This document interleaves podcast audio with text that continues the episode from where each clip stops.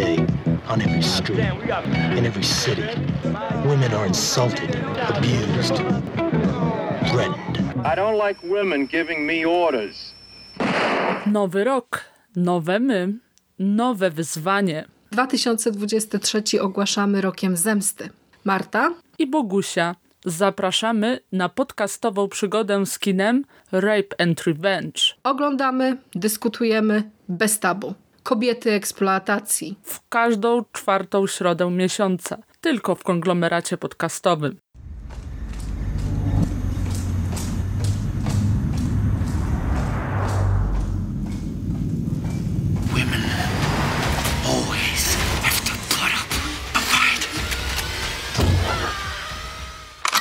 Jest 25 stycznia, czyli pierwsza czwarta środa roku zemsty. Krwawą wendettę czas zacząć. Ja nazywam się Marta Płaza, a jest ze mną uzbrojona w broń białą Bogusia Szewczyk. Cześć Bogusia. Cześć, witam bardzo gorąco Ciebie, moja droga mścicielko, i witam wszystkich słuchaczy. Takie piękne powitanie, aż mnie zamurowało. Wow, to no właśnie tak miałam mówić, że pozwoliłam sobie zainaugurować nasz cykl odrobiną patosu, no bo to są jednak wielkie rzeczy, słuchaj, że nie sfrajerzyłyśmy, tylko rzeczywiście wcieliłyśmy w życie nasz plan, który gdzieś tam kwitł, no już od kilku miesięcy, prawda, bo gdzieś tam w listopadzie zaczęłyśmy się zastanawiać nad tym cyklem, więc jestem przeszczęśliwa, że startujemy, że już od konkretnych filmów, bo wprowadzenie już mamy za sobą.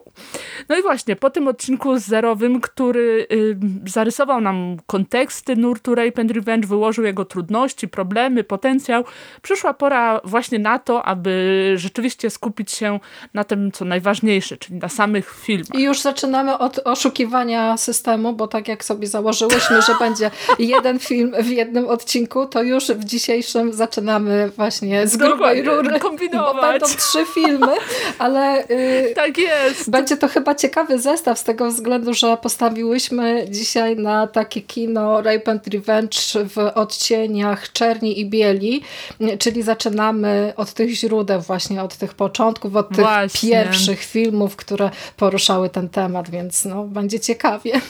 Tak, no bo właśnie, bo tak jak zresztą wspomniałaś w odcinku zerowym, miałyśmy duży problem, aby te filmy jakoś dobrze wyselekcjonować i ograniczyć, bo bardzo nam zależało na tym, aby każdy z tych filmów był zupełnie inny, pokazywał coś innego, bo też nie o to chodzi, aby co miesiąc opowiadać w kółko to samo, prawda? Że jednak dobrze spojrzeć na ten nurt z jakichś różnych perspektyw. No i bo rzeczywiście dorobek nurtu Rape and Revenge jest większy niż mogłoby się wydawać z boku, bo nie wiem, czy się ze mną zgodzisz, ale chyba trochę tak jest, że osoby, które dopiero jakby wgryzają się w ten nurt, niejako mogą mieć wrażenie, że on się ogranicza do tych takich najbardziej kojarzonych, najbardziej przemaglowanych gdzieś tam w social mediach tytułów, a rzeczywiście jest tutaj w czym grzebać, no i w stronach nierzadko kontrowersyjnych. Tak, no to jest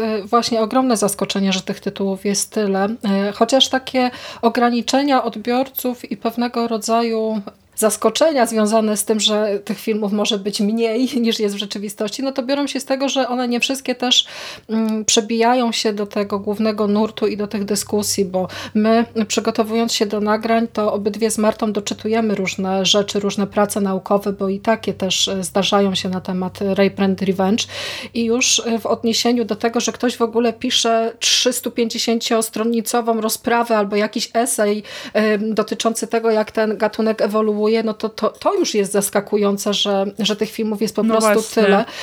Gdzieś tam jest jednak sporo ograniczeń, bo najczęściej te filmy, które przedostają się do tego ogólnego dyskursu, no to są właśnie z jakiegoś powodu znamienne. A to wyjątkowo szokujące, a to wyjątkowo brutalne, a to jakieś głupkowate. Zapisują się czymś najczęściej właśnie negatywnym albo takim mocno charakterystycznym. Tak, przez dokładnie. Co te pozostałe rzeczy gdzieś tam, te pozostałe produkcje gdzieś tam znikają w tle, podczas gdy niekoniecznie te właśnie najbardziej znamienne i wartościowe trafiają na ten główny celownik widowni. My postanowiłyśmy to zmienić, dlatego też właśnie ten dobór filmów będzie inny. Ja jeszcze tak od razu na początku to podejrzewam, że dla wielu słuchaczy i dla wielu widzów już na początku, jak powiedziałyśmy, że ten odcinek będzie dotyczył filmów Rape and Revenge w czerni i bieli,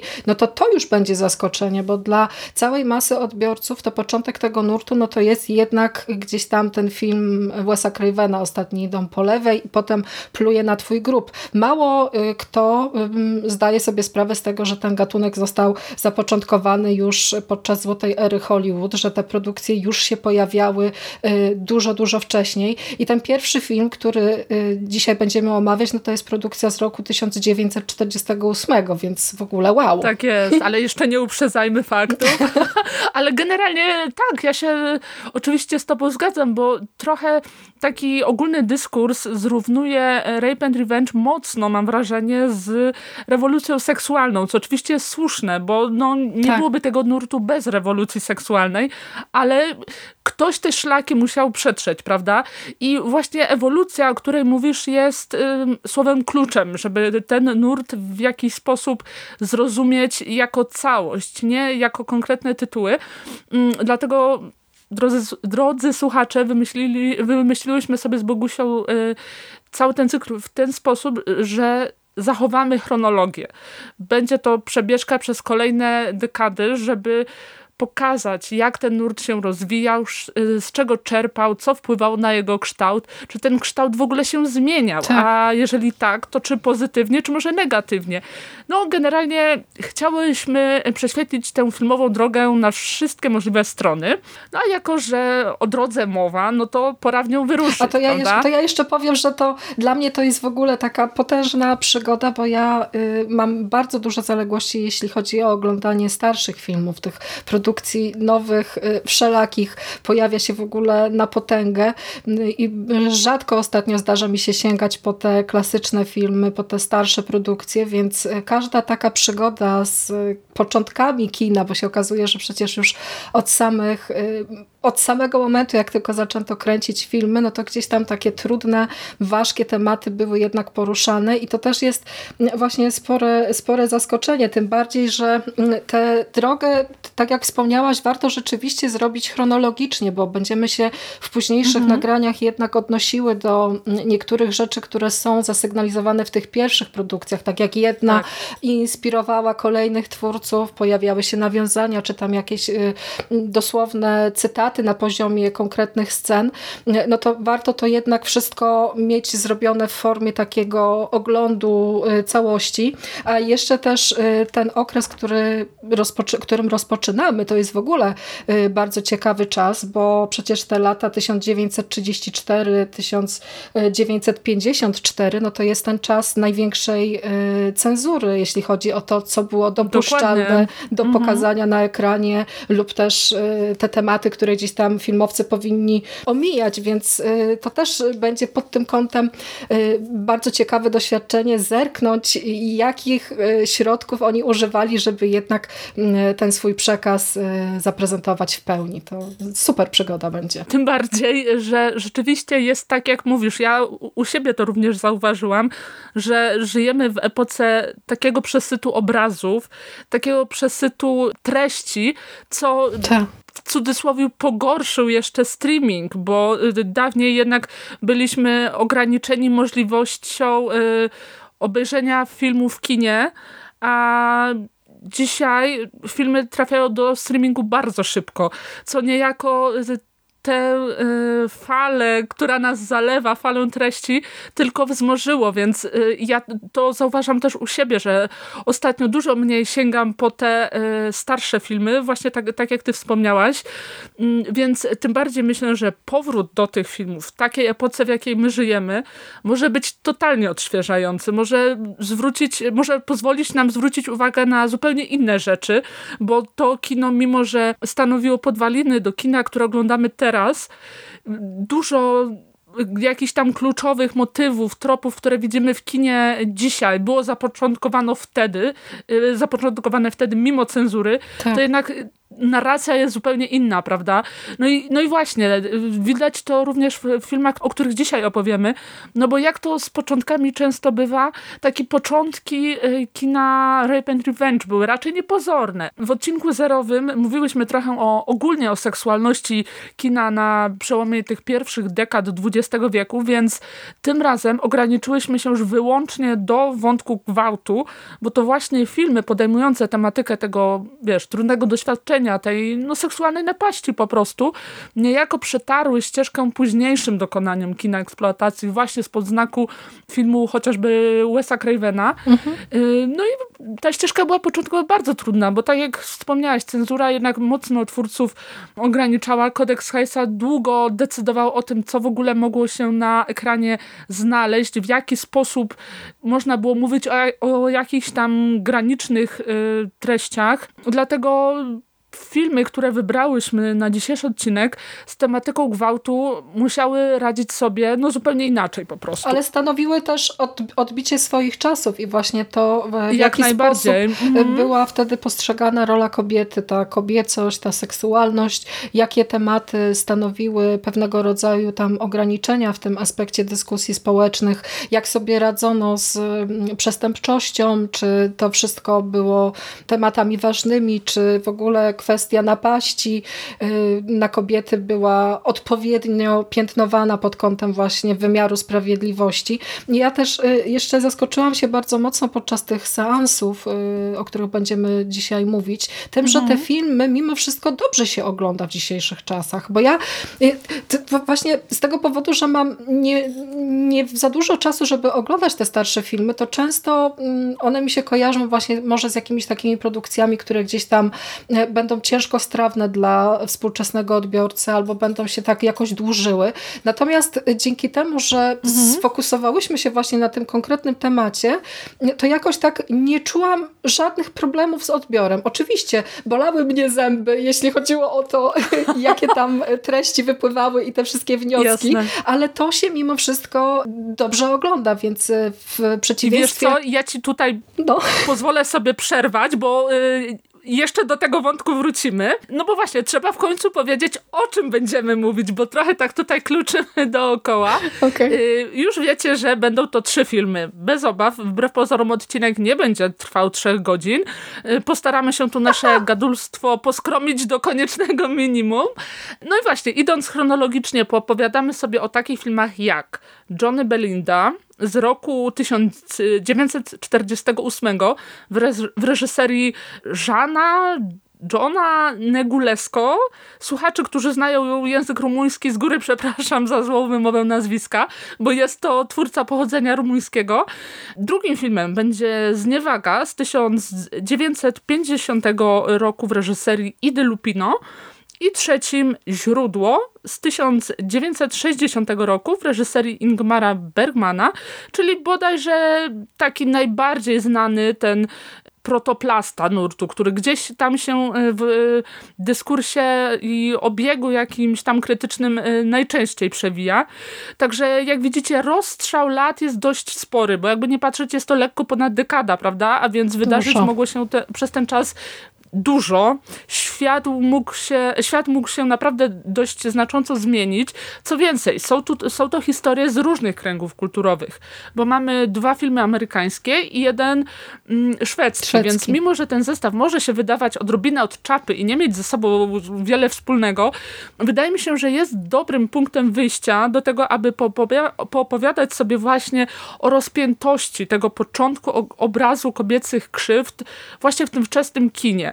Dlatego zanim przejdziemy do tego analitycznego mięska, pozwolę sobie na odrobinę emocjonalności na początek, czyli odniosę się do tego, w czym ci przerwałam, bo jestem ciekawa, jak według ciebie mogą funkcjonować te historie w dzisiejszym świecie. Jasne, to jest w pewnym sensie, pewna krytyczna klisza, porównywać historię z zupełnie innej społecznej przestrzeni, współczesną retoryką, ale jednak wydaje mi się, że nie da się tego uniknąć, jeśli chcemy zachować pewną ciągłość w ocenie tego nurtu i jakby czytać go przez dzisiejszą perspektywę, że chyba jednak mimo wszystko nie da się tych filmów nie czytać z perspektywy tego, jak dzisiaj się mówi o prawach kobiet. No one są, to, tak jak wspomniałam, bardzo osadzone rzeczywiście w konkretnym momencie społeczno-historyczno-kulturowym i też bardzo mocno w tej tradycji, z której się wywodzą.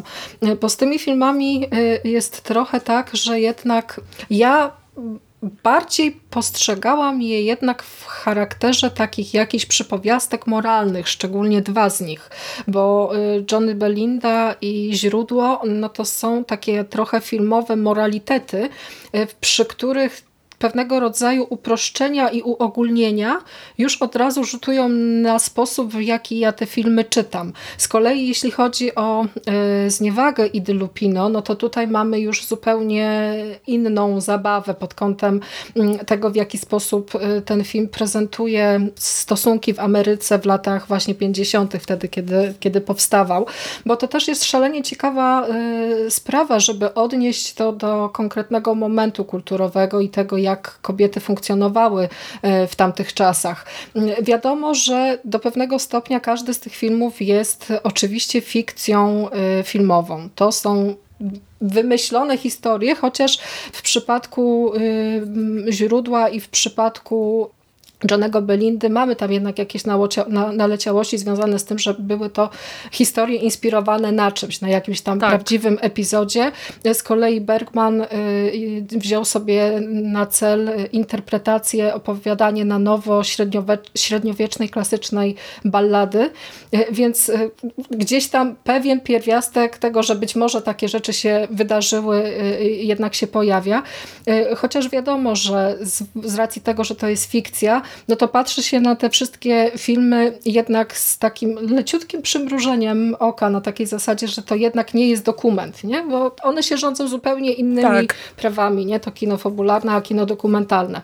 Natomiast te wszystkie właśnie takie kontrowersyjne elementy, które są wplecione w te fabuły, związane z tym, w jaki sposób kobiety padały ofiarą napaści, jak wyglądał proces wymierzania sprawiedliwości, w jakich sytuacjach one były stawiane, jak były konfrontowane z tymi ofiarami, jak patrzył na nie zewnętrzny świat, jak funkcjonowały w społeczności. Właśnie w przypadku filmu Idy Lupino to jest bardzo ważnie podkreślone, jak ta trauma napaści seksualne jednak, mówiąc kolokwialnie, ciągnie się za tą bohaterką praktycznie przez cały czas. Więc pod tym kątem są to rzeczywiście bardzo ciekawe doświadczenia, chociaż ja już teraz pokuszę się na pewnego rodzaju tutaj taką prowokacyjną tezę, bo wydaje mi się, że w przypadku tych trzech filmów dwie rzeczy są istotne. Po pierwsze, kobieca krzywda staje się jednak katalizatorem fabularnym.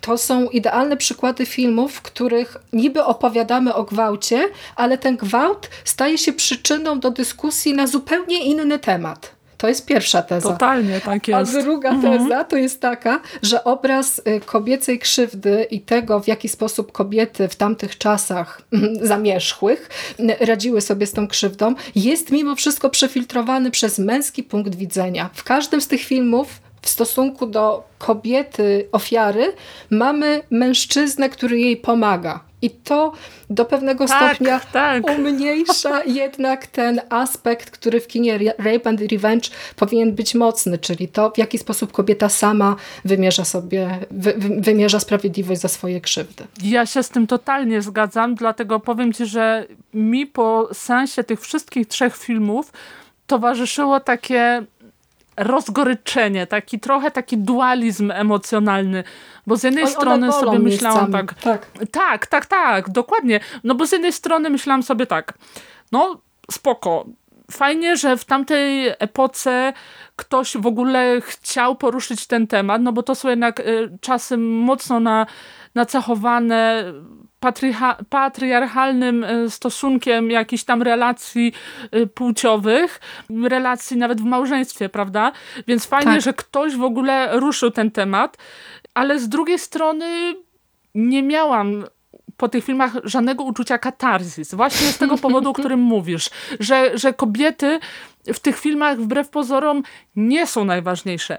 Jasne, każdy z tych filmów gdzieś tam ma jakieś elementy, które są naprawdę pionierskie, szczególnie u Idy Lupino, która fantastycznie pokazała efekty zespołu stresu pourazowego, tego jakim emocjonalnym ciężarem obarczone jest doświadczenie gwałtu.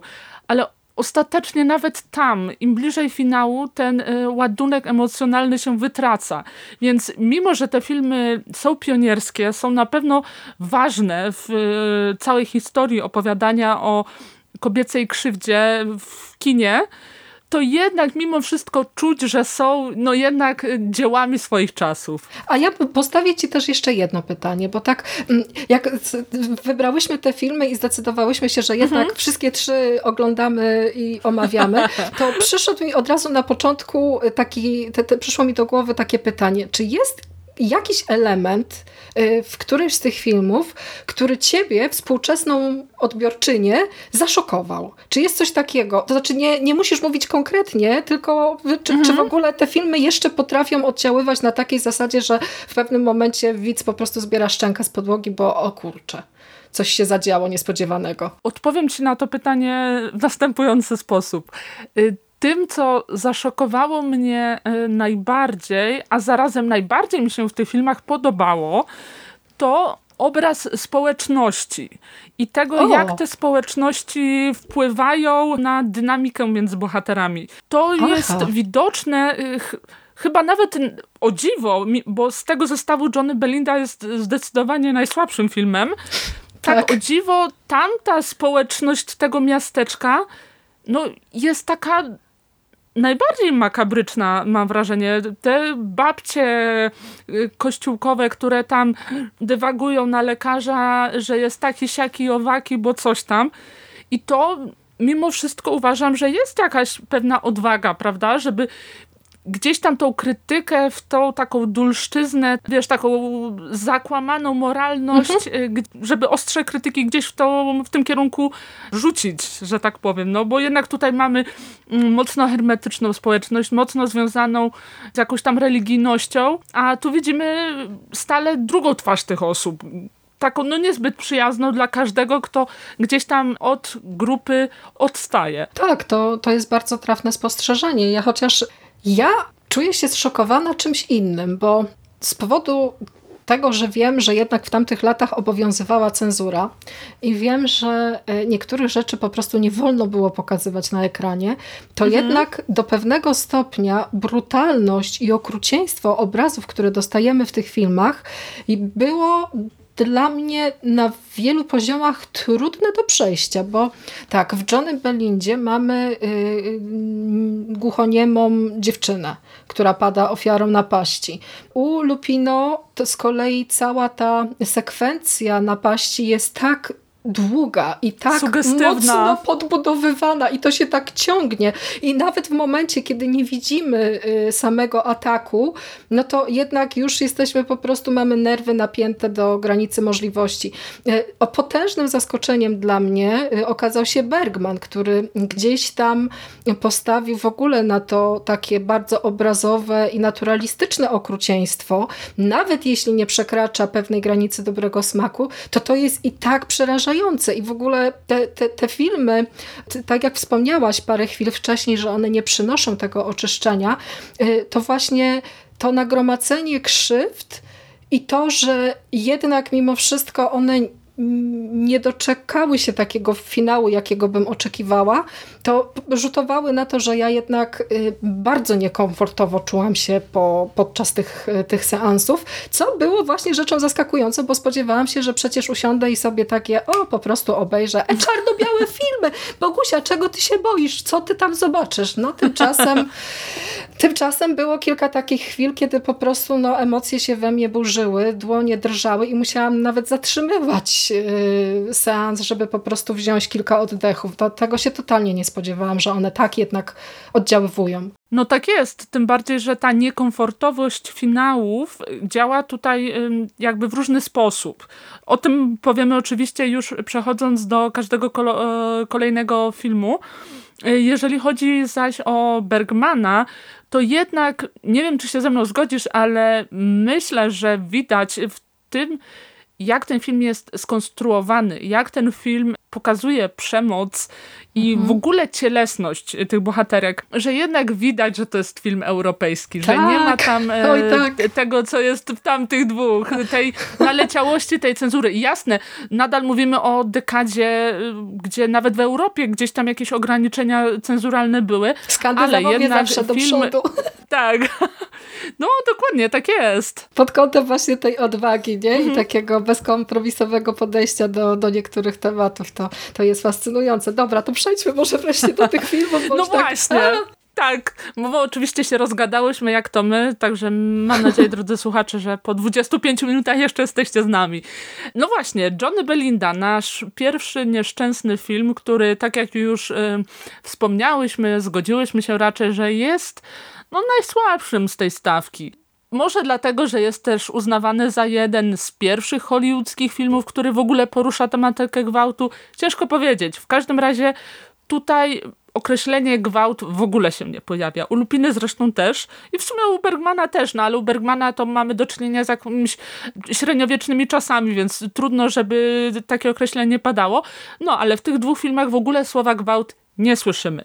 Generalnie Johnny Belinda był oparty na broadwayowskim przeboju z roku 1940 autorstwa Elmera Blaneya-Harrisa, który, tak jak już wspomniałaś wcześniej, oparł fabułę tego utworu na prawdziwej historii. Zainspirował się prawdziwą historią Lidii Dingwell i tego, co ją spotkało i tą atmosferę kłamstwa, plotek, horror gwałtu postanowił przenieść właśnie na scenę.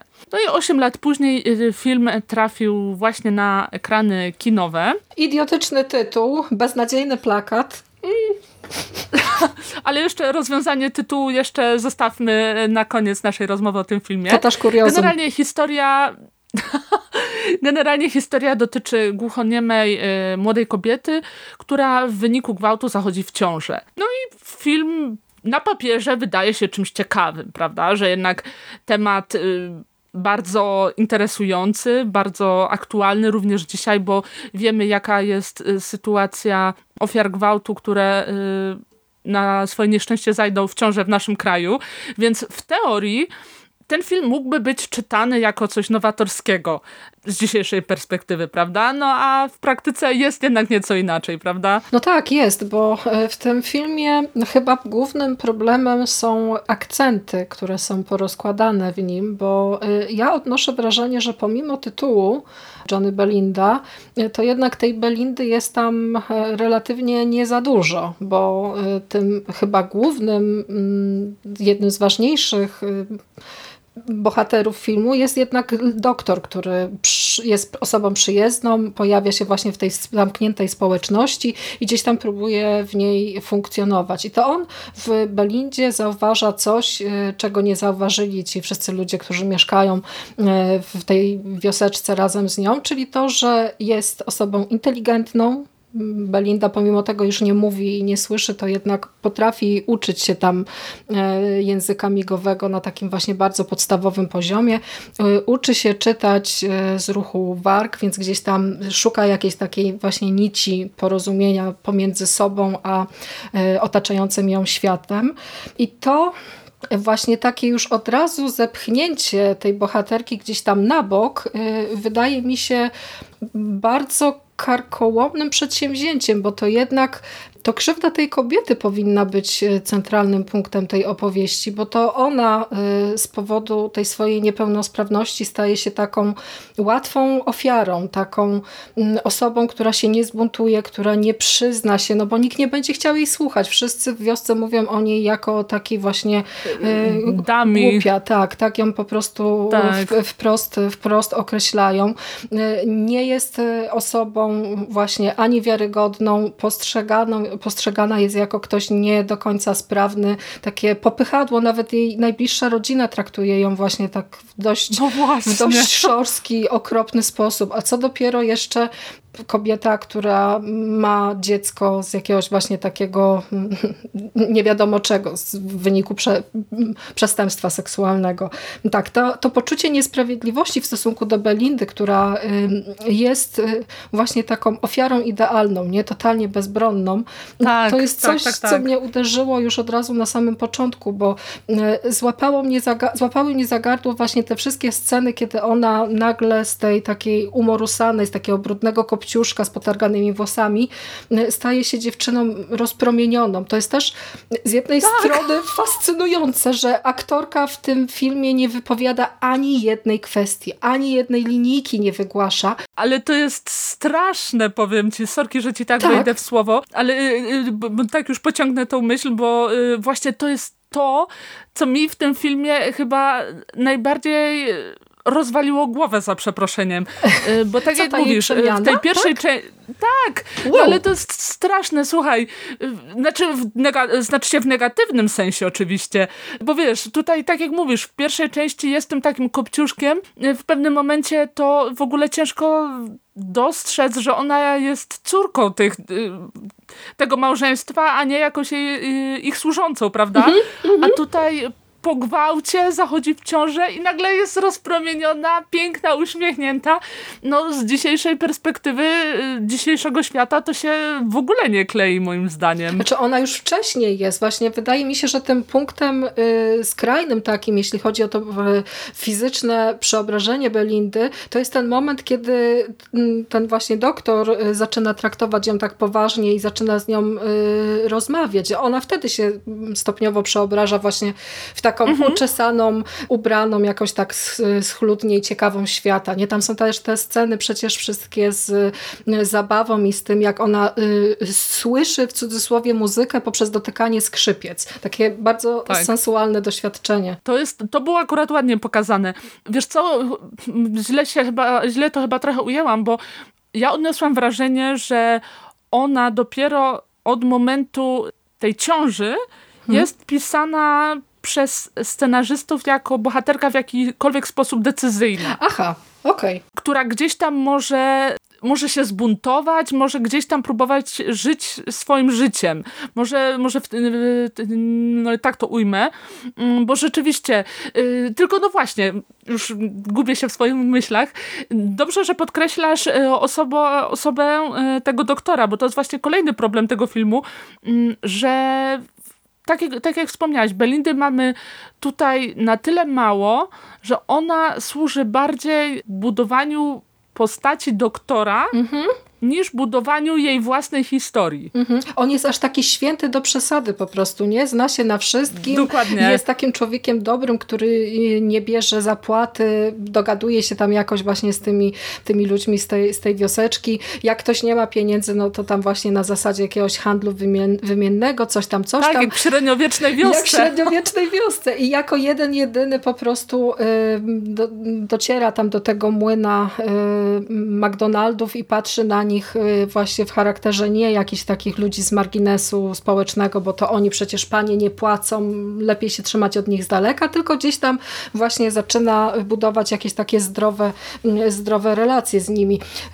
Te melodramatyczne tony też mnie właśnie tak bardzo mocno bolą w przypadku tego filmu, bo gdzieś tam jednak Belinda jest definiowana jako bohaterka poprzez to swoje przywiązanie do dziecka. To tak jakby jej życie wcześniej nie miało sensu, a gwałt i tę napaść na siłę próbowano nam właśnie przeobrazić w coś dobrego, dlatego, że ona nareszcie ma coś swojego, że może żyć dla kogoś, może o kogoś dbać, bo się okazuje, że jednak nie jest taka głupia, jak wszyscy myśleli.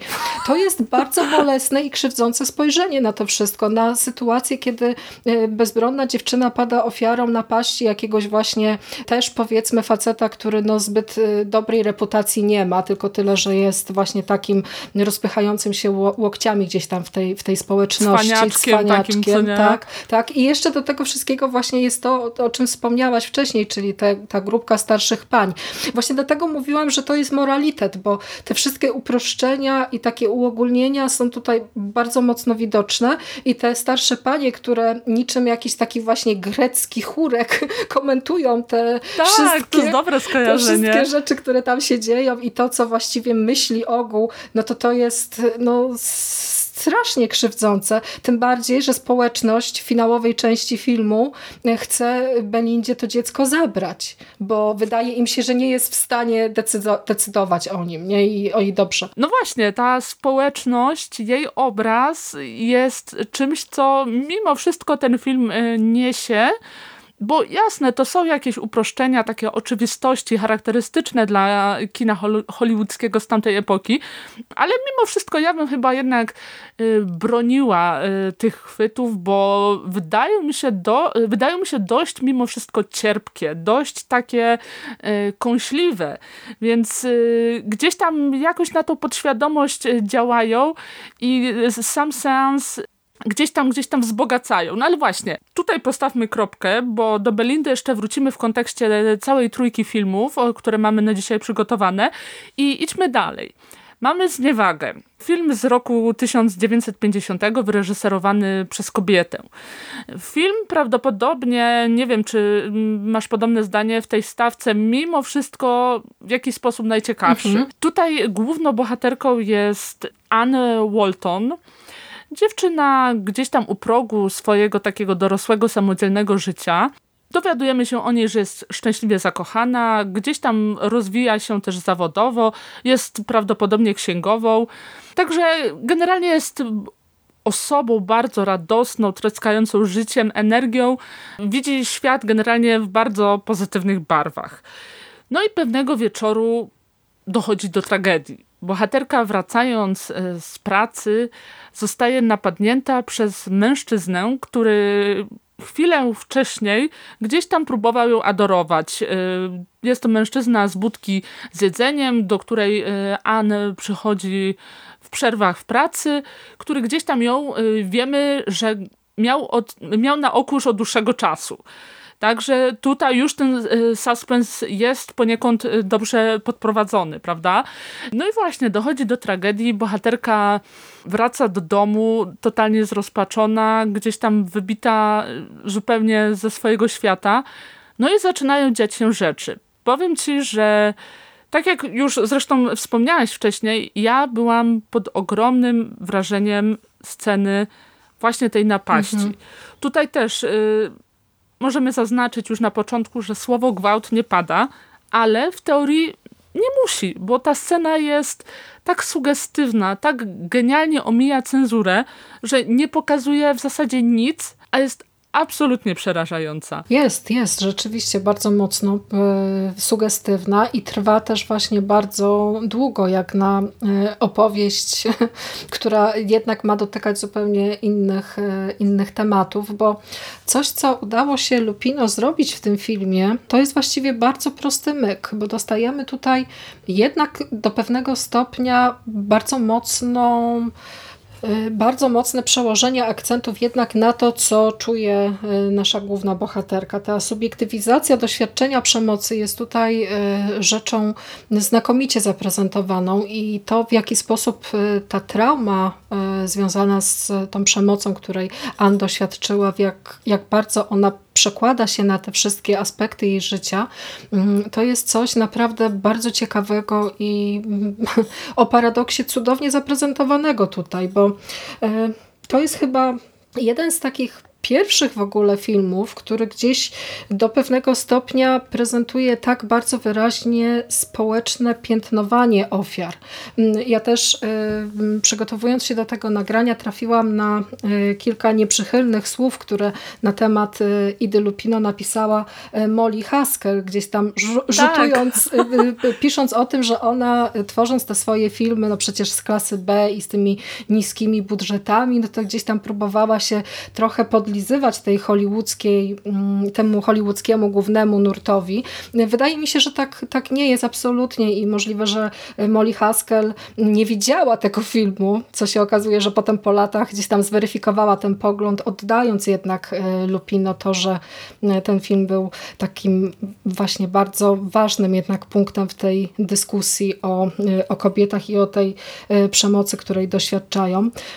To, w jaki sposób zmieniają się bohaterowie pod wpływem tego wydarzenia, czyli to, jak przeobraża się Anne, jak przeobraża się na przykład jej narzeczony w niektórych scenach, to jest wszystko rozegrane właśnie takimi bardzo prostymi środkami, bo ten film też nie ma żadnych tam wizualnych fajerwerków, ale z powodu tego, iż Lupino właśnie postawiła na ten kobiecy aspekt, to gdzieś tam do pewnego stopnia bardzo mocno się byłam w stanie połączyć emocjonalnie z postacią i tam z nią mocno empatyzowałam.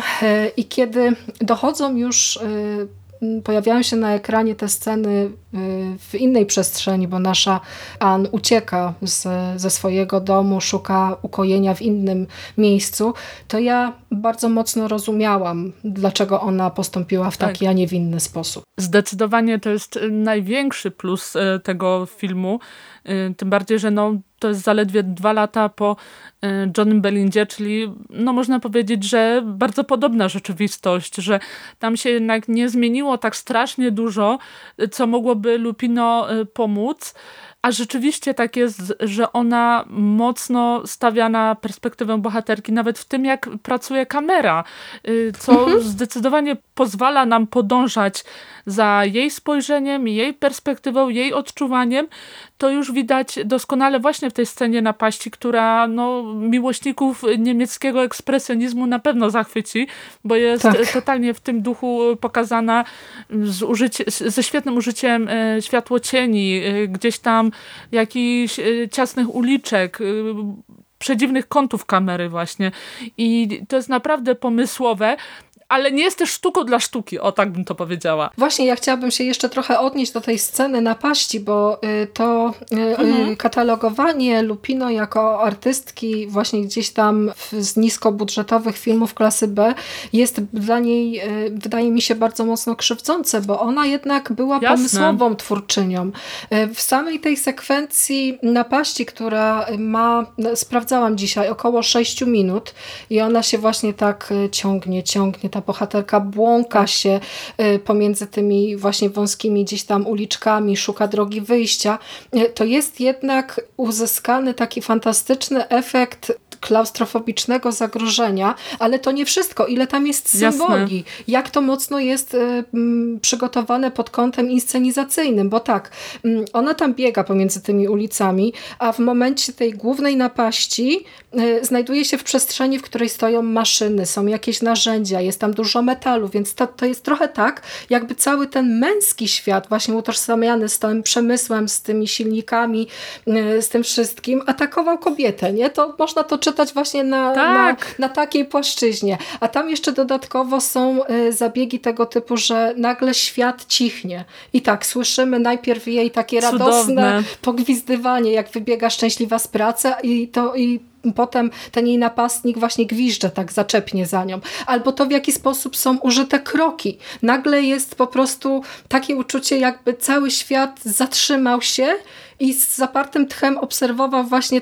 tylko tych 2 osób, które i tę tragedię, która ma się za moment wydarzy. I to jest też pierwszy film chyba, który ma jakiegoś takiego anonimowego uczestnika tego dramatu w postaci faceta, który w momencie, kiedy nasza Anna naciska klakson, żeby gdzieś tam jednak uruchomić jakąś pomoc, żeby ktoś zauważył, to on wygląda przez okno, ale nie widzi tej napaści. Okno zamyka, ignoruje, nie? Więc to też jest pod tym kątem odpowiedzialności społecznej też bardzo ciekawy komentarz jednak. Jak najbardziej i to, o czym mówisz, działa też jakby w drugim kontekście, mianowicie tego, że ta napaść ze Zniewagi jest chyba z całej tej trójki filmów najbardziej realistyczna i najbardziej bliska doświadczeniu współczesnej kobiety, bo Źródło, wiadomo, średniowieczna legenda, baśń, opowieść.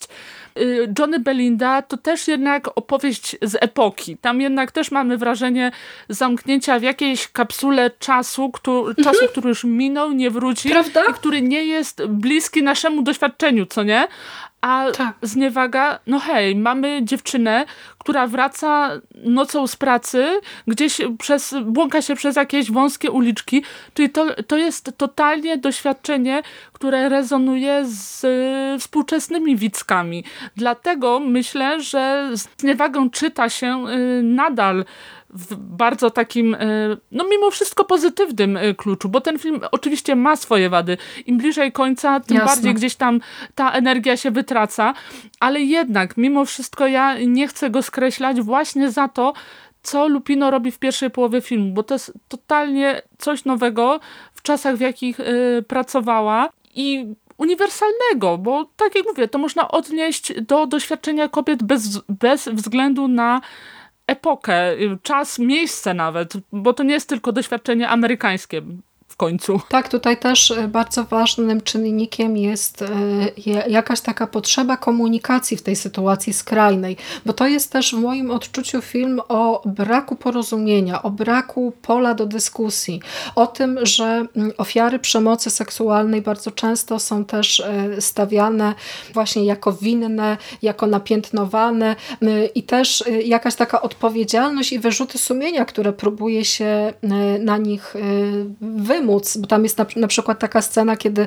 nasza Ann jest przesłuchiwana przez policjantkę bardzo krótko po tej napaści i ona ją tam ciśnie, po prostu gnębi, nie? I takie rzuca teksty do tej bohaterki w stylu, że słuchaj, ale ty musisz go poznać, bo za chwilę on wyjdzie na ulicę i skrzywdzi kolejną kobietę, a jeśli pokażesz nam, kto to był, to może to się nie wydarzy, więc jakieś takie właśnie chore szantaż emocjonalny po prostu. Ja się wcale nie dziwię, że Ann uciekła z tej społeczności. Tym bardziej, że chyba nawet na drugi dzień po napaści, albo bardzo szybko po napaści, jest świadkinią rozmowy rodziców, gdzie jej ojciec, który jest chyba wykładowcą gdzieś na uczelni czy w szkole. Tak, jest matematykiem. Mhm. Właśnie.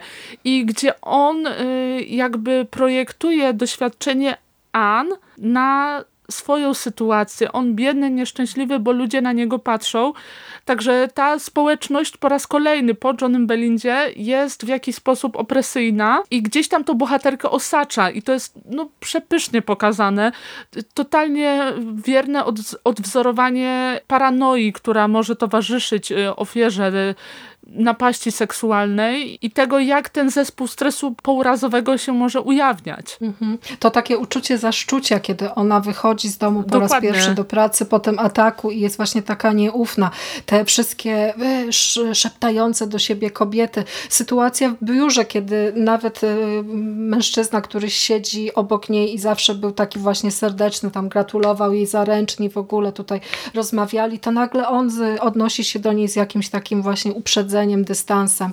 No to jest wszystko też obraz właśnie tych lat 50.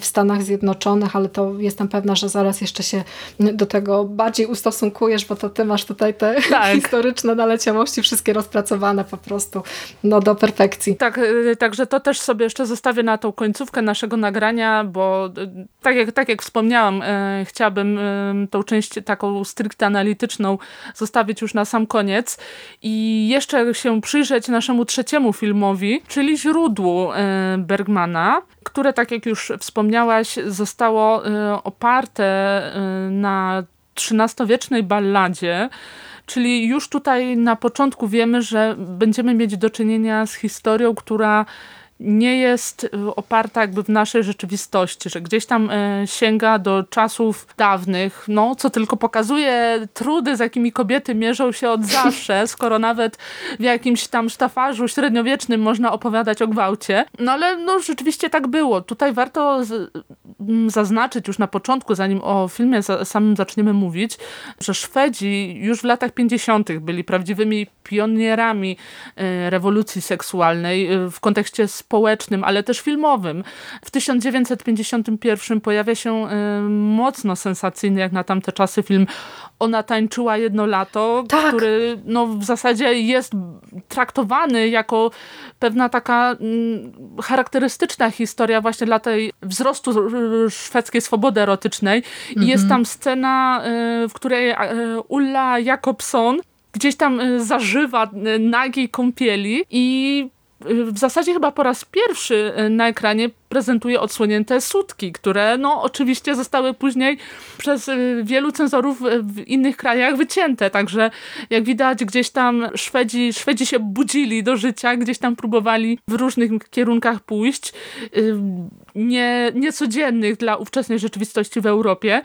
Szwedzi byli również pierwszym krajem, który w 1955 roku wprowadził w szkołach obowiązkową edukację seksualną.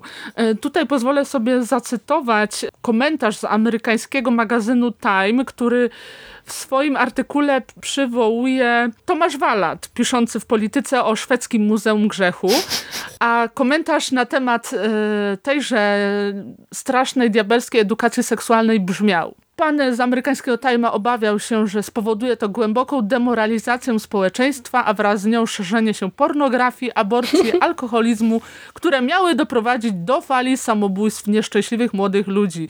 Także tutaj genialnie, myślę, pokazuje się ta różnica, jaka tkwiła między społeczeństwem europejskim a amerykańskim, co też widać w filmach, o których tutaj sobie dzisiaj dywagujemy. No i to jest, myślę, fantastyczny background, fantastyczne tło dla właśnie filmu Bergmana, który jest to jakąś średniowieczną opowiastką, ale jest super odważny, o czym zresztą już wspomniałaś.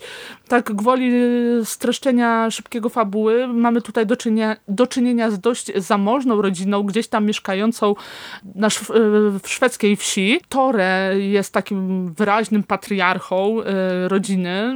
W tej roli Max von Sydow. Tak, cudowny, jak zwykle zresztą. No i on ma dwie dorastające córki pod opieką, które są jakby totalnie swoimi przeciwieństwami. Karin jest wcieleniem niewinności, co uwidacznia się nawet w kolorze jej włosów, które są białe jak śnieg, co nawet widać na tej czarno-białej taśmie. Druga z kolei to Ingeri, która jest ciężarna. Jak wiemy, jest to ciąża oczywiście nieślubna, więc gdzieś tam ta biedna Ingeri jest już siłą rzeczy odtrącona jako ta niechciana zbrukana. Mhm. I dlatego też jest stale zazdrosna o tą swoją siostrę, która gdzieś tam zawsze jest dopieszczana przez rodziców. No i akcja zawiązuje się w momencie, kiedy dziewczyny wyruszają pięknym, malowniczym, baśniowym lasem do kościoła, aby zanieść tam świecę. Bo generalnie film gdzieś się tam rozgrywa na styku dwóch historii, czyli historii Szwecji pogańskiej i Szwecji wzrastającego katolicyzmu, wzrastającej religijności. Tam chyba Ingeri nawet gdzieś tam do Odyna jakieś swoje te obrządki urządza. Więc akcja zawiązuje się w tym momencie. Karin jest oczywiście przeszczęśliwa, że może sobie na to pozwolić. No ale właśnie, Ingeri w pewnym momencie z całej wycieczki się wycofuje, a Karin zostaje napadnięta przez trzech jakichś tam oprychów, których najpierw karmi chlebem, gdzieś tam chce ich ugościć i bardzo tak czule ich traktuje, ale ostatecznie zostaje przez nich zgwałcona i zabita. A panowie, dwóch panów i jedno dziecko, co jest w ogóle jakimś kuriozalnym pomysłem, jak na tamte czasy. Gdzieś tam w trakcie ciemnej, mroźnej nocy trafiają pod dach ojca dziewcząt. Czyli ci ze słuchaczy, którzy widzieli film Wesa Cravena, Ostatni dom po lewej, już tutaj na pewno zauważają pewną prawidłowość. Bo rzeczywiście film ten stał się wielkim źródłem inspiracji dla Cravena, o czym powiemy już w przyszłym miesiącu. W kolejnym odcinku. To już można zaspoilerować. No ale właśnie, to też jest film totalnych przeciwieństw, bo z jednej strony, może bardziej skrajności niż przeciwieństw, bo z jednej strony mamy jednak tą brutalność wyraźnie podkreśloną, zarówno w akcie gwałtu, który jest dość wyraziście pokazany, jak i akcie zemsty. A z drugiej strony mamy, jak to u Bergmana, bardzo mocno podkreślony aspekt religijny, motywy dobra i zła, moralności. Więc to jest fantastyczna mieszanka. Tak, te akcenty są bardzo ciekawie tutaj rozłożone i Bergmanowi się chyba nie za mocno oberwało, bo w przeciwieństwie do wcześniejszych filmów, o których mówiłyśmy, to on gdzieś tam jednak tę scenę napaści miał też ocenzurowaną, poprzecinaną. Tutaj ta napaść na Karin też była przycięta, skrócona, złagodzona, ale jednak gdzieś tam autorytet i renoma Bergmana jako takiego twórcy kina artystycznego dawała mu gdzieś tam pewnego rodzaju większą wolność w pokazywaniu niektórych rzeczy. Film w 1961 roku dostał Oscara, więc też okazuje się, że krytyka nawet i takie trudne obrazy gdzieś tam doceniła. Chociaż przede wszystkim jest to moralitet. Jak w przypadku innych filmów Ingmara Bergmana mamy tutaj bardzo mocno rozbudowaną warstwę symboliczną i to, co już podkreśliłaś, czyli te wszystkie dyskusje na temat dobra, zła, takiego właśnie polaryzowania tych różnych sfer życia, jakieś takie rozmowy filozoficzne, dyskursy o wierze, o tym, na co sobie może pozwolić jednostka w obliczu absolutu i tak dalej, ale ten film ma mimo wszystko dwa takie ciekawe aspekty, które warto podkreślić. Przede wszystkim to, że jest on w dość mocnym konflikcie pomiędzy tematem, formą i tym sposobem narracji, bo tu jest kilka warstw, które się na siebie nakładają. Te ograniczenia spowodowane nawiązaniem do średniowiecznej baśni już gdzieś tam rzucają nam pewnego rodzaju umowność całej historii, jako coś takiego, co nie jest realne. Tłumaczy skrótowość, prawda? Tak, tłumaczy tę skrótowość, a jednocześnie tutaj też ważną rzeczą jest to, na kogo w całej tej historii jest położony akcent. Kto jest tutaj tą osobą wymierzającą sprawiedliwość, bo jest to ojciec dziewczyny. Ona zginęła, została napadnięta, zgwałcona, zabita, więc to jej najbliżsi zostają skonfrontowani z tą traumą i z tym całym doświadczeniem. To jest też chyba jeden właśnie z takich charakterystycznych elementów nurtu, który będzie się pojawiał później, bo mieliśmy przecież właśnie i wspomnianego Wesa Cravena i na przykład takie filmy jak Życzenie śmierci, gdzie też to ci najbliżsi wymierzają sprawiedliwość, ale z powodu tego, iż to nasza właśnie Karin poprzez fizyczne poświęcenie w takim rozumieniu właśnie chrześcijańskim, bo skoro jesteśmy na granicy pogaństwa i chrześcijaństwa, to fizyczne poświęcenie swojego życia staje się taką bardzo wyrazistą figurą świętej, takiej osoby, która w tym filmie wszystkich zbawia tą swoją śmiercią, bo ona bo ona odkupia właśnie winy swojego ojca, który gdzieś tam daje się pod wpływem tej swojej agresji, tego swojego gniewu, dopuszcza się czynów niechrześcijańskich, chociaż jest osobą bardzo głęboko wierzącą i stanowi odkupienie dla tej swojej siostry, która w finałowej scenie z tego źródełka tam myje sobie tę twarz, więc jednak jakieś tam odkupienie i takie oczyszczenie następuje. Staje się zbawieniem swojej matki, która nareszcie zaczyna rozumieć, że jednak wiara polega na tym, że trzeba się godzić z niektórymi życiowymi sytuacjami. Ale też w tym filmie jest bardzo dużo właśnie takich fajnych elementów też związanych z tą pogańską naturą. Ten cały Odyn i to prezentowanie natury jako takiej właśnie jako takiego elementu kreacji świata, wydawało mi się to wszystko bardzo ciekawe. Bergman sam mówi o tym filmie, że jest to taka nie do końca udana dyskusja z Kurosawą, ale wydaje mi się, że nawet jeśli on sam uznaje, że ten film nie jest do końca udany i spełniony, to nawet słaby film Bergmana i tak jest dziełem wybitnym i wyjątkowym i ogląda się tak to po prostu właśnie z taką ciekawością i z autentyczną, intelektualną chęcią doszukiwania się tych symboli.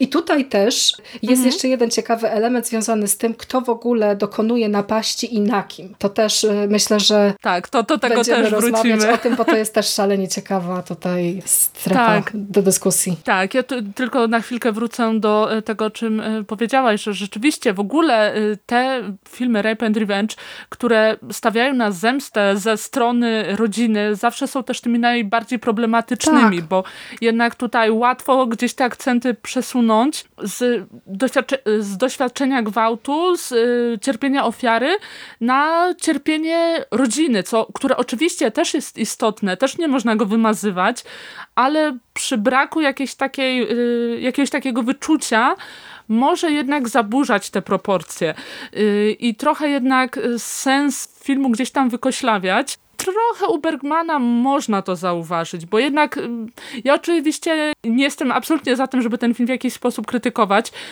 bo nawet kierunek, w którym Bergman pociągnął swoją historię, jest interesujący, ale jednak, tak jak mówisz, tutaj przede wszystkim chodzi o to, jak śmierć Karin wpływa na sytuację w rodzinie niż o samą Karin. Zresztą to jest motyw, który się przewija w tych wszystkich naszych dzisiejszych filmach, więc to też jest coś, co je łączy, prawda? W ogóle to jest szalenie ciekawe, że Max von Sydow, który grał ojca 3 lata wcześniej, wystąpił w Siódmej pieczęci, gdzie starł się ze śmiercią, a tutaj jest tym orężem śmierci wręcz, prawda? Także to też jest na pewno ciekawy i nieprzypadkowy wybór ze strony Bergmana. No wspaniały jest, zresztą u Bergmana też jest jeszcze jeden element, który może być dla niektórych widzów dość problematyczny, bo te właśnie, chyba wszystkie te filmy w niektórych momentach uderzają w taki ogromny patos, ale u Bergmana ten patos jest aż taki, że po prostu przesyca każdą komórkę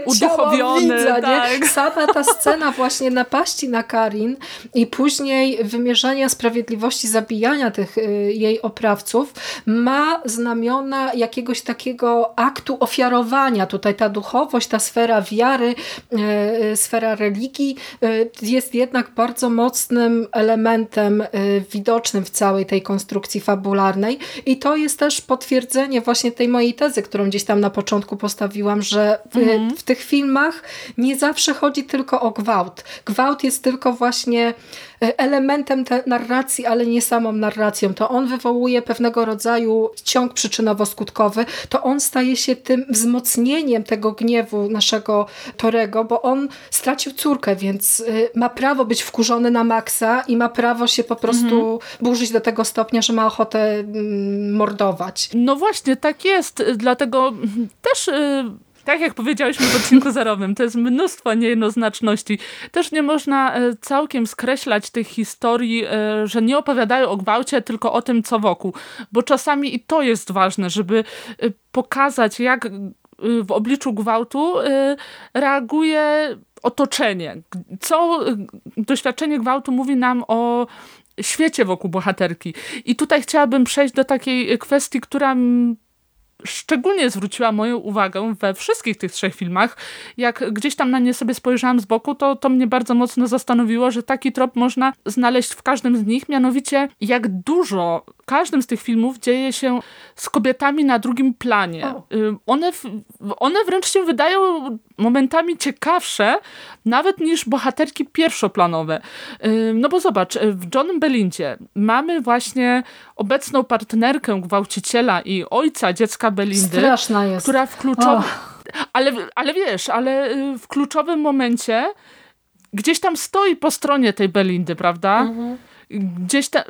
Gdzieś tam, wiadomo, ta historia jest totalnie popaprana i jeżeli możemy mówić o niej z dzisiejszej perspektywy, to tylko gdzieś tam w krytycznym duchu, ale tutaj mamy tą bohaterkę, która w kluczowym momencie jakieś tam wątpliwości etyczne ma. Znowu w Zniewadze. To jest w ogóle jeszcze ciekawsze, bo tutaj mamy taki dysonans między tą kobiecością. Z jednej strony kobiecość, która... w jakiś sposób czuje się wybrakowana, brakiem możliwości za mąż pójścia, co sprawia, że dana bohaterka musi wytrzymać w tym pracowym wyścigu szczurów. Mówisz o tej jej koleżance z pracy, z którą idzie na obiad? Tak, dokładnie. Okay. Tak. I z jednej strony mamy tą taką troszkę może rozgoryczoną, że ona nie może właśnie wyjść za mąż, więc musi pracować, a z drugiej strony mamy Ann, która totalnie się spełnia w tej roli. No i właśnie, i samo źródło, czyli Ingeri, która przecież widzi napaść, ale jest zupełnie jakby bierna w tej sytuacji. Nie potrafi, czy może nie chce w żaden sposób ocalić tej młodej Karin. Co więcej, w pewnym sensie ma też na początku jakby pewną satysfakcję, że nie tylko ona została pokalana tym nieślubnym, niechcianym stosunkiem, co niejako przecież wykluczyło ją z ówczesnej społeczności. Dlatego wydaje mi się, że tam na drugim planie w każdym z tych filmów dzieje się szalenie dużo. To jest bardzo interesujące, bo ja podczas seansów tych filmów jakoś tak chyba nie do końca skupiałam się jednak na tych bohaterkach, które gdzieś tam przewijają się w tle całej tej historii. Byłam bardzo mocno skupiona jednak na ofiarach, bo to ich historia gdzieś tam powinna wydawać się dla widza najistotniejsza, to za nimi powinnyśmy podążać. Ale coś jest jednak rzeczywiście ciekawego w tym twoim spostrzeżeniu, bo to całe to tło społeczne i ta pewnego rodzaju moralna dwulicowość tego świata wokół ofiar napaści, to są mimo wszystko jednak nadal uniwersalne i trafne spostrzeżenia, że tam gdzieś niektóre rzeczy się neguje, gdzieś może się patrzy na ofiary właśnie w taki sposób, że dobrze, że nie mnie to spotkało, nie? Na takiej zasadzie wypierania. Że przecież to mogłam być ja. Ale też w rozmowie na temat tych filmów wydaje mi się, że warto sobie też postawić pytanie, dlaczego konkretnie te bohaterki padają ofiarami tych napaści. Czy jest jakiś taki właśnie element, jakaś taka cecha charakteru, która je łączy i która jednak prowokuje gdzieś tę napaść, bo wydaje mi się, że właśnie w przypadku każdego z tych filmów jest jakiś taki czynnik, który sprawia, że one są podatne na ten atak. W Belindzie mamy właśnie ten cały motyw związany z tym, że ofiara jest głuchoniema, nie wypowie się, nie krzyknie o pomoc, więc staje się taką właśnie łatwą ofiarą. U Lupino mamy kobietę, która... Kobietę pracującą, ale też zobacz, w którym momencie ten atak następuje. Ona jest szczęśliwa. Jest taka chwila, kiedy może wydostać się gdzieś tam z tych swoich społecznych ograniczeń. Następuje ten awans społeczny z kobiety, która musi pracować, do osoby, która będzie miała męża, który dostał podwyżkę, więc wow, w ogóle będziemy tutaj mogli sobie na niektóre rzeczy pozwolić. Z kolei w przypadku Bergmana Karin jest taką właśnie niewinną istotą, ale też jednocześnie można ją postrzegać na dwa sposoby. Albo właśnie takiej niewinnej, łagodnej, uczynnej dziewczyny, ale też można patrzeć na nią w kategoriach kogoś rozpieszczonego, uprzywilejowanego. Tak, jak najbardziej. I to jest bardzo ciekawe, o czym mówisz, bo to pokazuje właśnie, że te bohaterki są pisane w jakimś kluczu. One nie są jakby jednymi z wielu, które gdzieś się tam w ówczesnym kinie pojawiły. Nie wiem, na ile to była zamierzona taktyka twórców, a na ile nasza dzisiejsza perspektywa, ale rzeczywiście tam sporo w tych kontekstach można dopatrzyć się jakiejś formy siostrzeństwa, nie wiem, czy tak to można nazwać, i różnych jego odcieni. Szczególnie to fantastycznie wybrzmiewa w Zniewadze, która została nagrana w 1950 roku, więc gdzieś tam, więc już po wojnie, więc gdzieś tam w czasach tej rozpędzającej się prosperity, więc tam wątek tych kobiet jest szczególnie interesujący, no bo zobacz, mieliśmy wojnę, czyli mężczyźni gdzieś tam jednak z kraju musieli wyjechać, kobiety musiały niejako przejąć ich rolę, pójść do pracy, odrzucić tą rolę tej właśnie idealnej tradwife, pani domu, prawda, która gdzieś tam w eleganckiej kuchni urzęduje, i wejść niejako w te męskie buty, że się tak wyrażę. I to jest szalenie istotne u Lupino, bo tam pojawia się to, o czym mówiłyśmy w odcinku zerowym, czyli różnica klasowości. Tak. Anne prawdopodobnie z księgową, generalnie kimś, kto gdzieś tam w papierkowych rzeczach pracuje. Wiemy, że z matematyką sobie radzi, więc to jest jej koniec. Iść na studia. Ojciec ma w ogóle w stosunku do niej taki plan, dokładnie. Że gdzie tam małżeństwo, łapanie. Tutaj córka powinna iść w moje ślady, wykształcić się i po prostu zostać matematyczką. Dokładnie. A popatrzmy na napastnika. To jest pracownik fizyczny, pracownik, który obsługuje Anną, powiedzmy wprost, i do napaści dochodzi też w konkretnym momencie, kiedy Ann odrzuca jego zaloty. On gdzieś tam, wiadomo, jakieś tam niegroźne zaczepki słowne, nie jest w żaden sposób napastliwy, ale odrzucenie i status Ann połączone razem niejako go popychają do działania.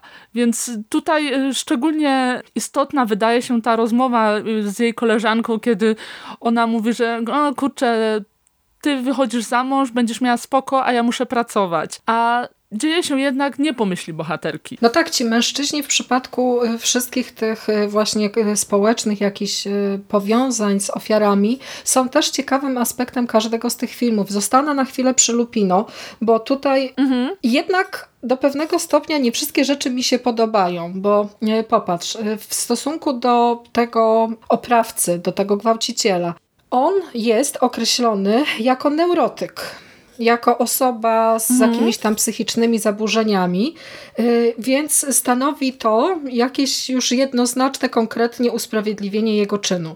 I po tym wszystkim, wiesz, już jest sprawa rozwiązana, podczas gdy Ann już na tym późniejszym etapie, atakując innego zalotnika w innym miejscu, uderzając go kluczem w głowę, nagle zostaje postawiona przed sądem i musi się gęsto tłumaczyć. I jakie tam padają argumenty? No, że dziewczyna ma tymczasową niepoczytalność, powinna tam się poddać rehabilitacji, no i tak dalej. To bez sensu, że mężczyzna z racji jakiegoś takiego właśnie społecznego określenia jako margines w cudzysłowie społeczny, już ma po prostu, wszystko jest rozwiązane, już nieistotne, a kobieta, nawet stając w obronie samej siebie, nawet reagując troszeczkę może zbyt ostro, ale padła ofiarą napaści wcześniej, więc się broni, już jest uprzedzona, już się obawia, to tutaj nagle stwierdza się, że jest osobą niepoczytalną i potrzebuje leczenia. Tak samo w przypadku Johnego Belindy. Belinda też musi się przed sądem tłumaczyć z tego, że jest w stanie zaopiekować się swoim dzieckiem, że zabiła napastnika, bo w Belindzie też dochodzi do tego, że ona jednak tego swojego gwałciciela zabija w momencie, kiedy on przychodzi i próbuje zabrać jej dziecko, więc też jest zbrodniarzem, też dopuściła się jednak morderstwa, więc to mimo wszystko, jeśli chodzi o te filmy, to gdzieś tam jednak te kobiety są społecznie stawiane troszeczkę niżej. A tutaj u Lupino dostajemy też jeszcze jedną bardzo ważną rozmowę zdań, którą taki widz nieskupiony może przegapić, bo tam jest osobą, która próbuje pomóc naszej Ann w momencie, kiedy ona ucieka i trafia do takiego małego miasteczka innej społeczności, próbuje się na nowo odnaleźć, to tam jest pewna postać właśnie takiego pastora, który gdzieś tam opowiada jej o tym, że utracił wiarę na skutek wojennych doświadczeń, więc też jest osobą do pewnego stopnia psychicznie poharataną. Czyli co? Doświadczenie wojenne równa się doświadczenie gwałtu? Stawiamy to na równi? Dlaczego? Mój ból jest większy niż twój, prawda? Ale tak jest, niestety. Wszystkie te filmy, które dzisiaj sobie omawiamy, łączy jedno. Każdy z nich niejako sugeruje, że to właśnie ta zinstytucjonalizowana męska interwencja jest jedynym sposobem na rozwiązanie traumy gwałtu, że bohaterka raczej nie potrafi wziąć sprawy w swoje ręce, a nawet jeżeli bierze, to mężczyzna musi jej historię dopowiedzieć po swojemu, prawda? W Belindzie mamy doktora, w Zniewadze mamy właśnie pastora.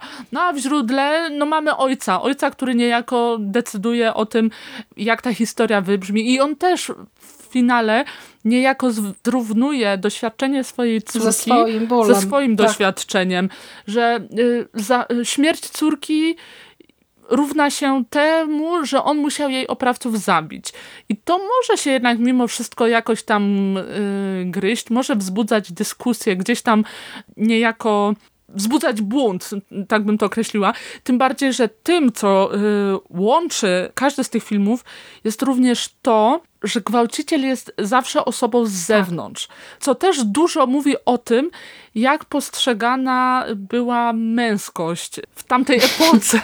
Dziwnie to brzmi, bo mówimy nadal o filmach z XX wieku, nie sprzed iluś wieków, sprzed iluś dekad, no ale jednak dużo mówi o tamtym społeczeństwie. No bo właśnie w Belindzie mamy do czynienia z jakimś tam klientem ojca Belindy. W Zniewadze to jest już w ogóle genialnie pokazane, bo mamy właśnie tego oprycha, gdzieś tam pracownika z okolic pracy bohaterki, ale z drugiej strony mamy narzeczonego, który, tak jak powiedziałaś, totalnie się przemienia, wręcz stawia swoje dobro ponad dobro Ann. Ann w jednej z lepszych scen filmu mówi wprost, że ona po swoim doświadczeniu nie ma ochoty na za mąż pójście.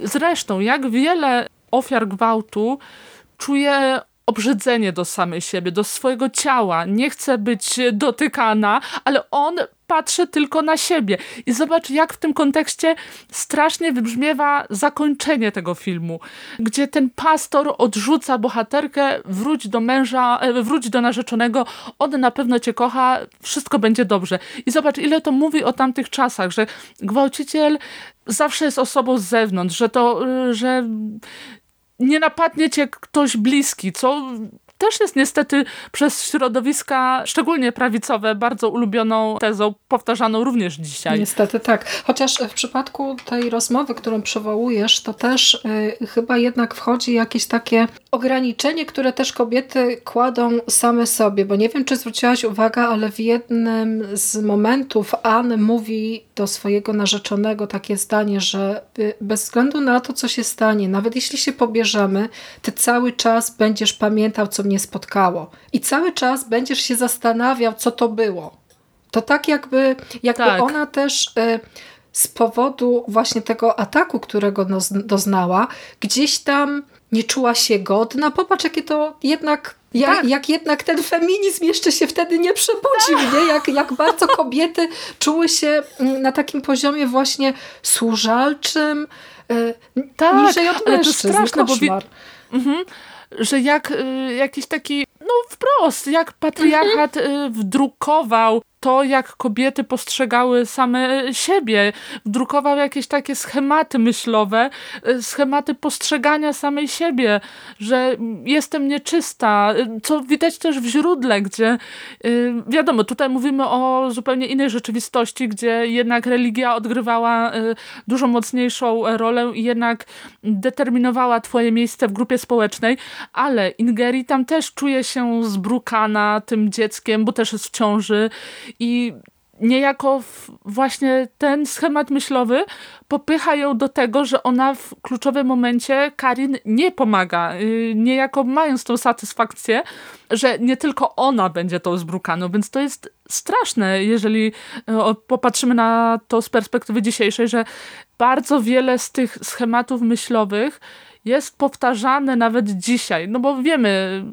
Znowu się odnoszę do współczesności, może niepotrzebnie, ale wiemy, co się dzieje, prawda? Jakie nawet w rzeczywistości pomitu, jakie komentarze na temat kobiecości, feminizmu potrafią się pojawiać. No tak, bo gwałt jest jednak taką zbrodnią, która też do pewnego stopnia kojarzy się właśnie z takim zbrukaniem, z utratą piękna, z utratą tej niewinności. I w stosunku do tego współczesnego jakiegoś, do tej współczesnej dyskusji związanej z tymi tematami, to cały czas gdzieś tam właśnie przez jakieś takie utarte myślenie wydaje nam się, że ten gwałciciel, ten oprawca musi pochodzić jednak z zewnątrz. Tymczasem statystyki, o których nie mają pojęcia gdzieś tam prawicowi komentatorzy tej sytuacji z kobietą, która została uniewinniona, a dopuściła się zabójstwa swojego męża, który próbował ją po raz już któryś tam z kolei zgwałcić.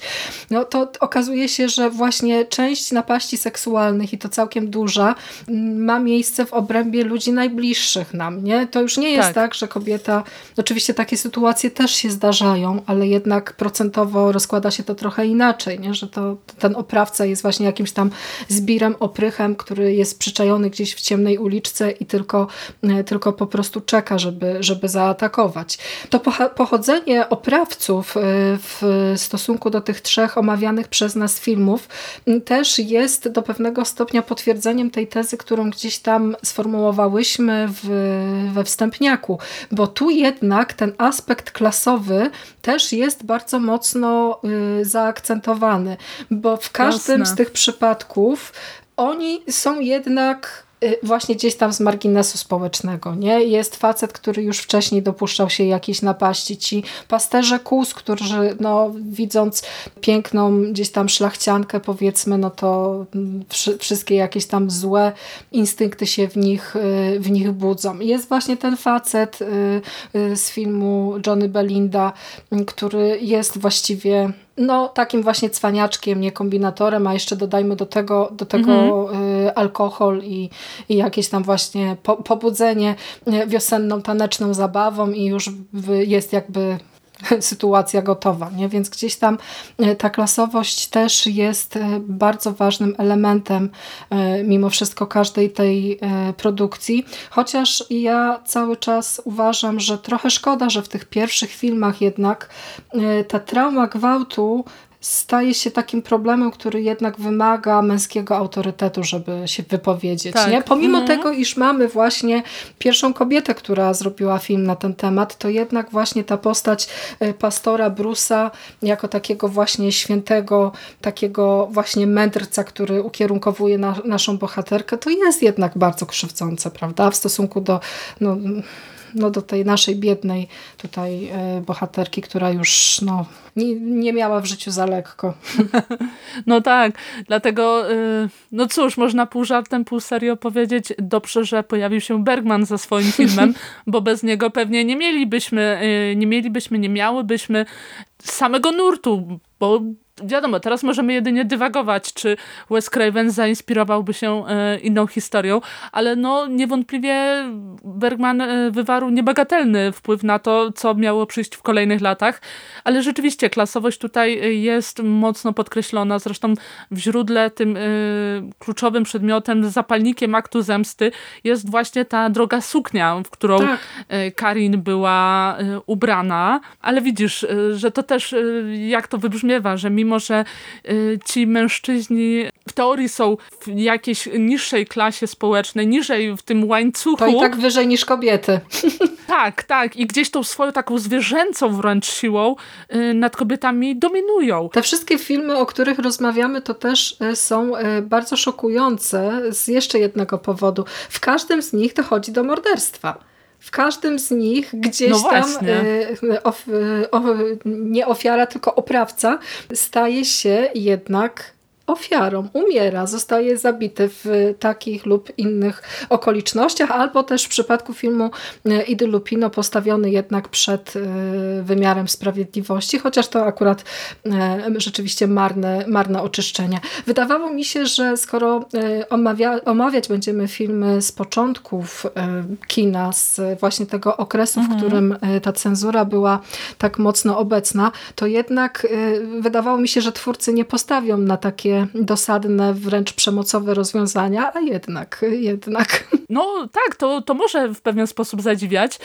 W ogóle jakim kuriozalnym przykładem jest film Oskarżona z 1949 roku, czyli gdzieś tam pomiędzy Lupino i Belindą. W ogóle nie dodałyśmy, że Johnny Belinda tytuł pochodzi od imienia matki i jej dziecka z gwałtu, co w ogóle jest jakimś szaleństwem, ale to tak jako postscriptum dodaję. No, ale właśnie Oskarżona też świetnie się wpisuje w to, o czym mówisz właśnie w kontekście tej brutalności, bo tam fabuła została zrealizowana w kluczu kina noir, co jest w ogóle jakimś szaleństwem, mam wrażenie, bo w teorii dostajemy ten wątek gwałtu, tam profesorkę gwałci jej student, czego oczywiście też nie widzimy, ale jest też w odpowiedni sposób zasugerowane, ale w toku akcji film jakby w ogóle wymazuje całe to doświadczenie i zmienia swoją optykę właśnie w duchu kina noir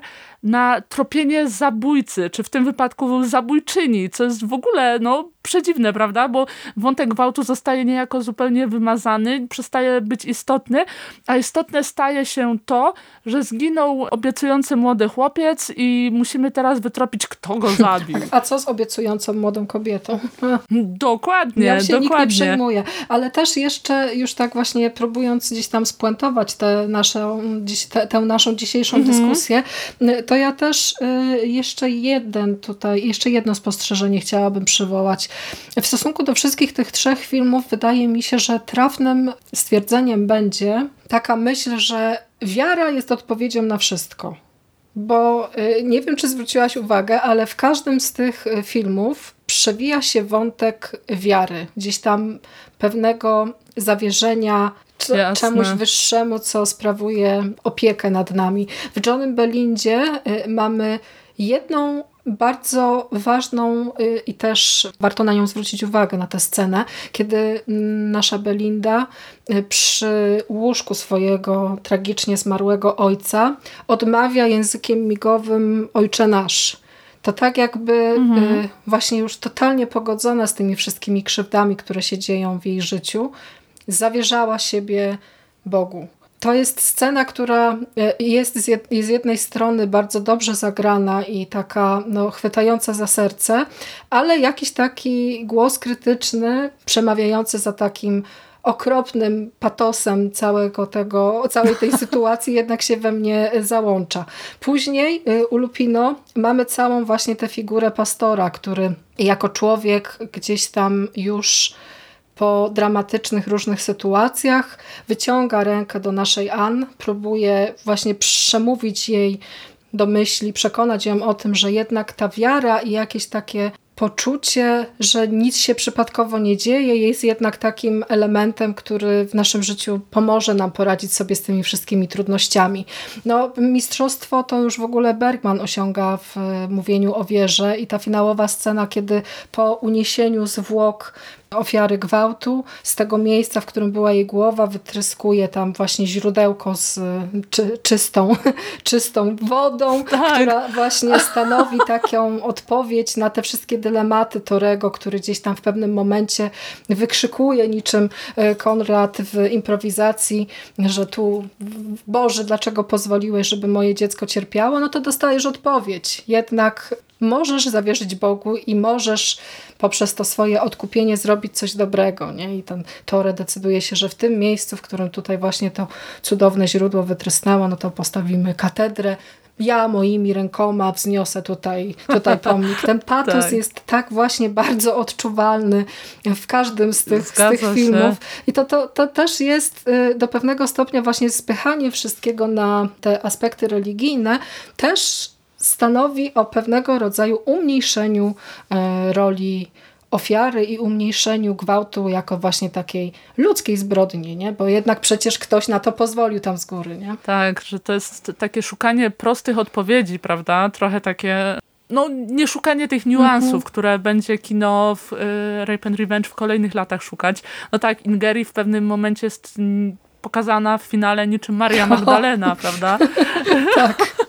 No wszystko się zgadza, jej kreowanie jej na jakąś rozpustnicę, kolor włosów, wszystko, ale no tak pół żartem, pół serio, świetnie, że wyciągnęłaś temat wiary, bo gdzieś tam cały czas chciałam w naszą dyskusję go wcisnąć, więc genialnie, że podsumowałaś całą naszą dzisiejszą rozmowę tym tematem, tym bardziej, że wydaje mi się to wątek taki dość mocno graniczny, oddzielający to kino z epoki od kina, tego właściwego kina Rape and Revenge, no bo jest to w pewien sposób niesamowite, że z filmów, które gdzieś tam mocno były osadzone w tej wierze, wyrosły takie straszne bezeceństwa, których będą się działy tak okropne rzeczy.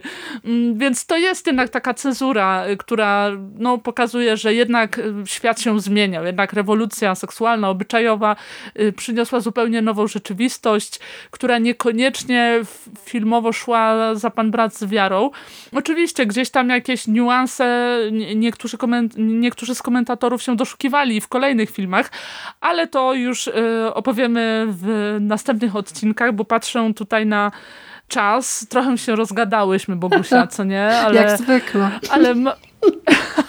Ale mam nadzieję, że była to dla was pasjonująca droga, że gdzieś tam mimo wszystko zachęciłyśmy was do sięgnięcia po te filmy. Właśnie, a to warto zaznaczyć, że na przykład film Idy Lupino, który szczególnie polecamy, jak już pewnie usłyszeliście, jest do obejrzenia za darmo na YouTubie. Możecie sobie wyszukać Zniewagę i zerknąć, spróbować właśnie skonfrontować to współczesne myślenie z tym, w jaki sposób pierwsza kobieta opowiedziała o tym traumatycznym doświadczeniu z kobiecego punktu widzenia. To bardzo, bardzo polecamy. Pozostałe filmy też oczywiście gdzieś tam są do zerknięcia. Tak, tym bardziej, że współscenarzystką Johnny Belindy również była kobieta, więc to też nie jest tak, że całkiem ten film skreślamy. Gdzieś tam mimo wszystko jakieś takie niteczki czegoś ciekawego można wyciągnąć, co być może było zasługą scenarzystki, być może nie. Dzisiaj się już tego nie dowiemy, ale niewątpliwie gdzieś tam kobieca ręka w tym filmie namieszała, że tak powiem. No a Bergman to Bergman, jego zawsze warto. To jest naprawdę... Tak, jego reklamować nie trzeba. Także tutaj też oczywiście polecamy. Także kochani, dzięki, że towarzyszyliście nam dzisiaj. Pamiętajcie, że to jest dopiero początek. Wbrew pozorom. Nagadałyśmy się dzisiaj dużo. Odwołałyśmy się do wielu filmów, ale to jest nadal dopiero początek. Także pamiętajcie, że kolejny odcinek usłyszycie już w kolejną czwartą środę miesiąca, czyli słyszymy się w lutym. No i cóż, pozostaje mi życzyć być może samych interesujących seansów filmów Rape and Revenge w ciągu nadchodzącego miesiąca. Może zanim usłyszymy się kolejny raz, to już będziecie wzbogaceni o jakieś kolejne historie. Być może te, o których opowiadałyśmy dzisiaj, być może inne. Na pewno coś znajdziecie dla siebie, warto się zmierzyć. No i cóż, Bogusia, tradycyjnie dziękuję również tobie. Jak zwykle była to pasjonująca dyskusja, skutkująca ochrypniętym gardłem. Także... Dziękuję ci bardzo, naprawdę bardzo, bardzo, bardzo ci dziękuję, bo pomogłaś mi trochę ujarzmić ten mój dygresyjny chaos, który miałam w głowie. A w lutym odwiedzimy Ostatni dom po lewej. Także czekajcie. Czekajcie, nasłuchujcie i do usłyszenia. Pa. Do usłyszenia, cześć.